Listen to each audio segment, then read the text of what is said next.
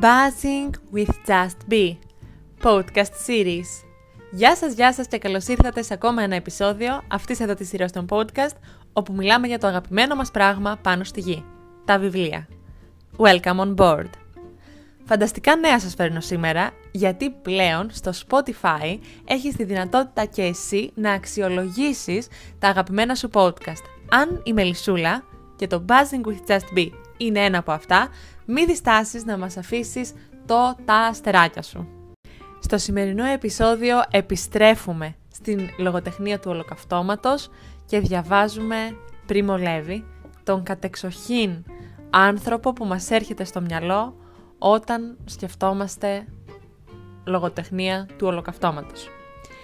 Σήμερα συγκεκριμένα θα διαβάσω το καθήκον της μνήμης που είναι ένα πολύ μικρό βιβλίο και είναι ουσιαστικά συζήτηση που έχει κάνει ο Πρίμο Λέβη με δύο ιστορικούς, τον Φεντερίκο Τσερέζα και την Άννα Μπράβο, αν προφέρω εννοείται σωστά τα ονόματά τους, η οποία συζήτηση έγινε στο πλαίσιο μιας έρευνας για τη μνήμη της εκτόπισης από αυτούς τους δύο ιστορικούς Έγινε λοιπόν ε, στο Τωρίνο και η έρευνα αυτή συγκέντρωσε από το 1982 220 μαρτυρίες οι οποίες έχουν καταχωρηθεί στο αρχείο εκτόπισης του Πιεμόντε.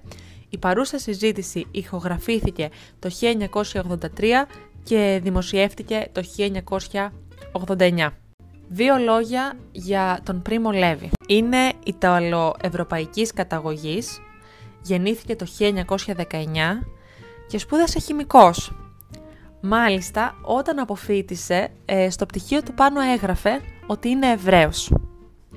Συνελήφθη το 1943 ως μέλος της αντιφασιστικής αντίστασης κατά τη διάρκεια του πολέμου και στάλθηκε στο Auschwitz. Το Φεβρουάριο του 1944, 650 Εβραίοι, μεταξύ αυτών και ο Λέβη, στιβάχτηκαν σε ένα τρένο και μεταφέρθηκαν στο, στο στρατόπεδο συγκέντρωσης.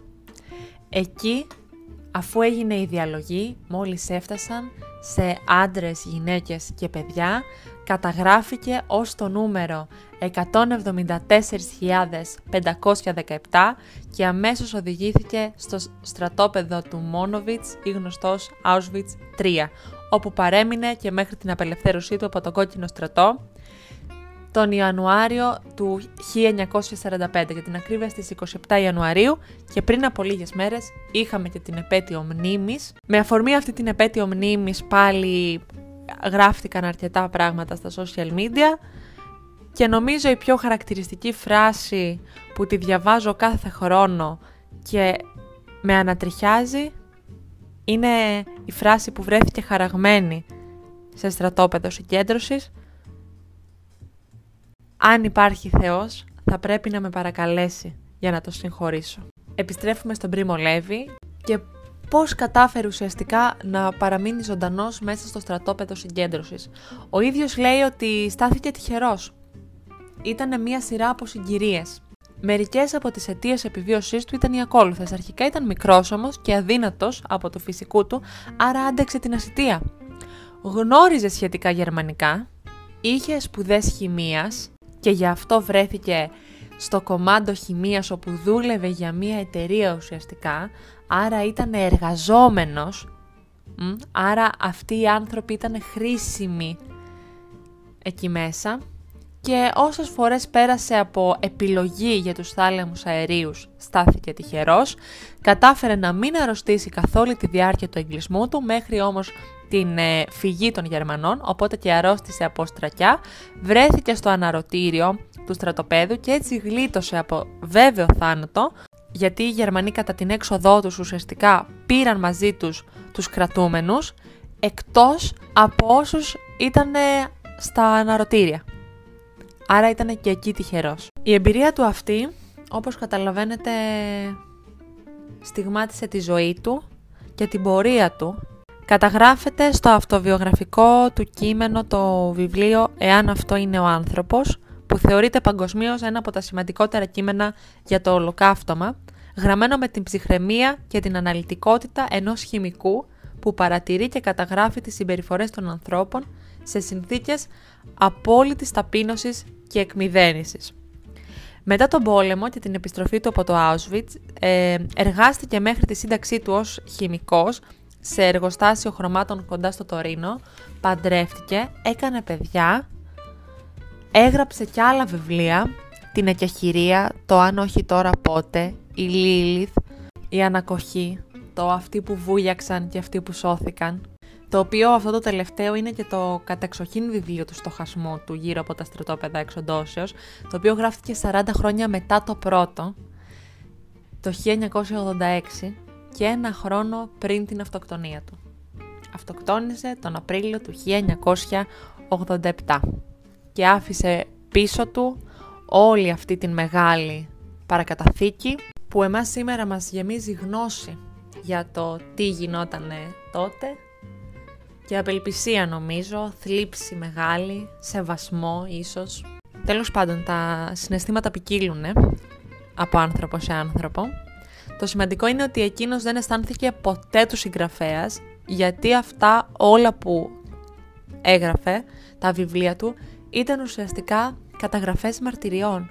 Και πάμε να διαβάσουμε οπισθόφυλλο. Αλλά η τιμωρία του άλλου, επειδή είναι άλλος, βασιζόμενη σε μια αφηρημένη ιδεολογία, μας φαινόταν το αποκορύφωμα της αδικίας, της μορίας και του παραλογισμού. Για κάποιον που δεν πίστευε, ούτε πιστεύει, όπως εγώ, αυτή ήταν η ύψιστη αδικία, ασυμβίβαστη με το καθετή και ακατανόητη. Πρίμο Λέβη. Για τον Πρίμο Λέβη, η μαρτυρία αποκτά χάρη στο αυστηρό ύφος και κατά την το δυνατόν αντικειμενικότερη γλώσσα τη σημασία για την μορφή μιας κατάθεσης ενώπιος ενός δικαστηρίου. Δικαστηρίου της ιστορίας, των συγχρόνων, των επόμενων γενιών. Εμείς οι διασωθέντες είμαστε μάρτυρες και κάθε μάρτυρας υποχρεούται και από τον νόμο εξάλλου να δίνει πλήρεις και αληθοφανείς απαντήσεις. Με αυτόν τον τρόπο η μαρτυρία αποκτά όλο το νόημά της. Ο επιζήσας πρέπει να είναι πιστός έως και την παραμικρή λεπτομέρεια στο... Με αυτόν τον τρόπο η μαρτυρία αποκτά όλο το νόημά της. Ο επιζήσας πρέπει να είναι πιστός έως και την παραμικρή λεπτομέρεια στο ρόλο του πρέπει να είναι μάρτυρας με την πλήρη έννοια του όρου. Ένα πρόσωπο ικανό να μαρτυρήσει για ένα γεγονός εν ονόματι μιας άμεσης γνώσης. Οφείλει να μιλήσει μόνο για όσα έχει δει και ζήσει, χωρίς καμία παραχώρηση σε σχέση με ό,τι έχει ακούσει να λένε ή έχει μάθει από τους συντρόφους του. Άμεσος μάρτυρας. Έτσι και μόνον έτσι γίνεται αδύνατο να αμφισβητηθεί η κυριολεκτικά απίστευτη ιστορία του Λάγκερ. Ο μάρτυρας δεν μπορεί να αναιρεθεί. Μπορεί να απαντήσει. Ήμουν εκεί, και είδα. Στο λόγο του Λέβη κυριαρχεί η ακριβής επανάληψη θεμάτων ή αναφορών για να κάνει κατανοητό αυτό το ανίποτο γεγονός σε κάποιον που δεν το έχει ζήσει. Σε αυτό πρέπει να προσθεθεί μια εξαιρετική χρήση της γλώσσας χωρίς καμία προσφυγή στη ρητορία ή στην ανακρίβεια.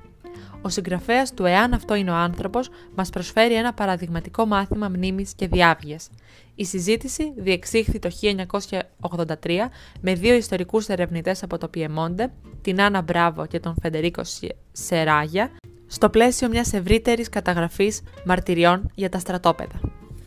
Ακριβώς όπως τα περιγράφει το οπισθόφυλλο, τα ζητήματα αυτά μεταφέρονται και μέσα στο βιβλίο στην συζήτηση ουσιαστικά ανάμεσα στους τρεις και με έναν πρίμο Λέβη δεν ξέρω πώς να τον χαρακτηρίσω, περιμένω να διαβάσω και το εάν αυτό είναι ο άνθρωπος που το έχω στη βιβλιοθήκη μου από πέρυσι, αλλά ήθελα πρώτα να ξεκινήσω με αυτό το πολύ μικρό βιβλίο. Είναι πολύ μικρό πραγματικά και σε μέγεθος αλλά και σε σελίδες, είναι μόλις 80 σελίδες, διαβάζεται σε ένα απόγευμα, σε μία μέρα, σε ένα βράδυ, ας πούμε να είναι και λίγο πιο μελαγχολική η κατάσταση.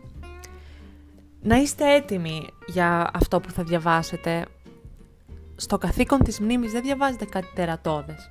Κάτι που μου έκανε μεγάλη εντύπωση είναι αυτό που αναφέρει συνεχώς ότι εκεί μέσα, στο στρατόπεδο, δεν σκεφτόταν, ούτε φοβόταν τον θάνατο. Το μόνο που σκεφτόταν ήταν πώς θα επιβιώσουν μέρα τη μέρα, πώς θα βρούνε φαγητό, πώς θα ξεπεράσουν το κρύο, πώς θα σταθούν τυχεροί να αποφύγουν το θάλαμο αερίων. Πήγαιναν λοιπόν μέρα-μέρα οι άνθρωποι εκεί μέσα. Τα βασικά ζητήματα τα οποία πραγματεύεται αυτό το βιβλίο είναι η απώλεια της ταυτότητας στο στρατόπεδο συγκέντρωσης. Είναι η περιγραφή ενός κόσμου χωρίς καμία αξία ή ηθική της ελεύθερης ζωής. Δείχνει και παραδείγματα ε, δύο ανθρώπων που προσπαθούσαν να, να μεταφέρουν την ηθική τους από τον έξω κόσμο στο στρατόπεδο συγκέντρωσης. Κάτι το οποίο όταν το διαβάζουμε εμείς σήμερα αναχρονιστικά φαίνεται τόσο ηρωνικό. Αλλά νομίζω και στην τότε συγχρονία τους φαινόταν πολύ ηρωνικό γιατί το τονίζει πολύ ο Πρίμο Λέβη. Θίγονται ζητήματα για κώδικες συμπεριφοράς, για την ε, διαλογή και πώς ουσιαστικά οι νεοαφιχθέντες ε, συμπεριφερόταν και τους συμπεριφερόταν. Και κάτι ακόμα που, που συζητιέται είναι η διαφορετική και μνήμη αλλά και αντιμετώπιση που είχαν οι άνδρες και οι γυναίκες μετά την επιστροφή τους. Ε, μάλιστα, οι δύο ιστορικοί που διεξάγουν την έρευνα λένε στον Πρίμο Λέβη ότι ε, γυναίκες που μίλησαν μαζί τους είπαν ότι μετά την επιστροφή τους αισθάνθηκαν να μην τις κατανοούν, να μην γίνονται πιστευτές, ότι δεν είχαν τη δύναμη να μιλήσουν. Και ο Πρίμο Λέβη ε, απαντάει ότι εγώ αντίθετα δεν είχα αυτή την αίσθηση ότι δεν με κατανοούν. Αυτή η συνέντευξη ουσιαστικά ξαναπιάνει τα μεγάλα θέματα της εκτόπισης, όπως το savoir-vivre του Λάγκερ, αυτόν τον αυθόρμητο κώδικα συμπεριφοράς, όπως σας είπα, που αποτελείται από προγραφές και απαγορεύσεις που πλανώνται στον αέρα και κάποιος τις μάθαινε μόνο μέσα από την εμπειρία τους. Αυτό είναι κάπως το άρωτο νήμα αυτής της συζήτησης του Πριμολέβη με τους δύο ιστορικούς. Δίνει μάλιστα και κάποιες έξτρα πληροφορίες για το εάν αυτό είναι ο άνθρωπος. Εμένα αυτό που με βασανίζει πιο πολύ στο μυαλό μου είναι ότι εν τέλει βλέπεις ότι ένας άνθρωπος κατάφερε, έφυγε από εκεί, πολύ γρήγορα κατάφερε να γράψει για αυτή του τη μαρτυρία, να τα φέρει στο μυαλό του και διαβάζοντας τον κάποιος καταλαβαίνει ότι είναι ένας άνθρωπος τραυματισμένος. Το τραύμα του υπάρχει, είναι εκεί, είναι παρόν και τελικά τον τρώει. Η αυτοκτονία του εμένα ήταν αυτή που με συγκλώνησε περισσότερο. Ότι εν τέλει ένας άνθρωπος ίσως δεν το ξεπερνά ποτέ αυτό. Τέλος πάντων, ήταν ένα δύσκολο βιβλίο και ήταν και ένα δύσκολο επεισόδιο ε, αυτό, γιατί καταλαβαίνω ότι πολλές φορές τα podcast τα ακούμε για να ευθυμίσουμε λίγο περισσότερο, να έχουμε μια διάθεση καλύτερη. Εγώ ήρθα σε αυτό το επεισόδιο με μια πολύ μελαγχολική διάθεση. Παρόλο που δεν τελείωσα χτες ας πούμε ή σήμερα το βιβλίο, άφησα να περάσουν κάποιες μέρες γιατί ακριβώς δεν ήθελα να φέρω αρνητισμό στο επεισόδιο, αλλά μόλις ε, άνοιξε εδώ τα μικρόφωνα, έφερα το βιβλίο πάλι στα χέρια μου, ήρθε αυτόματα αυτή η διάθεση. Αλλά νομίζω το πιο σημαντικό είναι ότι φέρνω τα αυθεντικά μου συναισθήματα. Δεν θα μπορούσα να σας μιλήσω με ενθουσιασμό για ένα τέτοιο βιβλίο, το καταλαβαίνετε και εσείς νομίζω. Το καθήκον της μνήμης λοιπόν, δείτε ακόμα και εδώ το συμβολισμό, το καθήκον της μνήμης, ότι οι μάρτυρες, ότι οι άνθρωποι που τα έζησαν αυτά έχουν καθήκον να μην ξεχάσουν, έχουν καθήκον να θυμούνται και να τα μαρτυρήσουν όλα αυτά στις επόμενες γενιές για να μάθουν τι έγινε εκεί μέσα και να μην ξεχαστεί τίποτα. Πρίμο Λέβη, το καθήκον της μνήμης από τις εκδόσεις Άγρα σε μετάφραση της Χαράς Σαρλικιώτη. Αυτό ήταν το σημερινό επεισόδιο. Αν φτάσατε μέχρι εδώ μην ξεχάσετε να μοιραστείτε αυτό το επεισόδιο με τους φίλους σας, να πατήσετε και το follow button στην πλατφόρμα που ακούτε αυτό το επεισόδιο. Σας ξαναυπενθυμίζω ότι πλέον στο Spotify μπορείτε να αξιολογήσετε τα αγαπημένα σας podcast, εννοείται και το Buzzing with Just Be, αν είναι ένα από αυτά. Και εμείς θα τα πούμε την επόμενη εβδομάδα με ένα νέο βιβλίο και μια νέα ιστορία. Μέχρι τότε, να είστε καλά και να χαμογελάτε. Γεια σας!